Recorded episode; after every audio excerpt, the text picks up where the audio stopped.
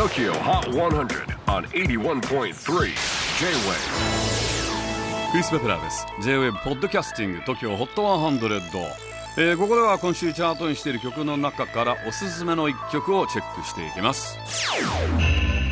今日ピックアップするのは60位初登場ジョン・メイヤー Last Train Home ジョン・メイヤー来月7月に4年ぶり通算8枚目のスタジオアルバムSob Rock をリリースします。この Sob Rock Sob Rock Sob Rock まあ Sob というのは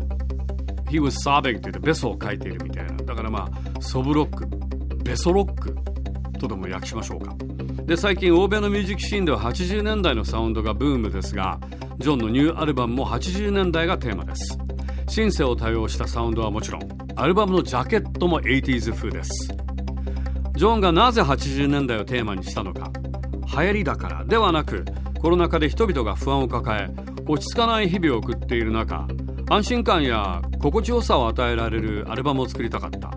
そこで自分にとって安心感や心地よさを感じる音楽は何だろうと考えたところ思い浮かんだのが自分が育った80年代の音楽でした。John Mayer Last Train Home J-WAVE PODCASTING TOKYO HOT 100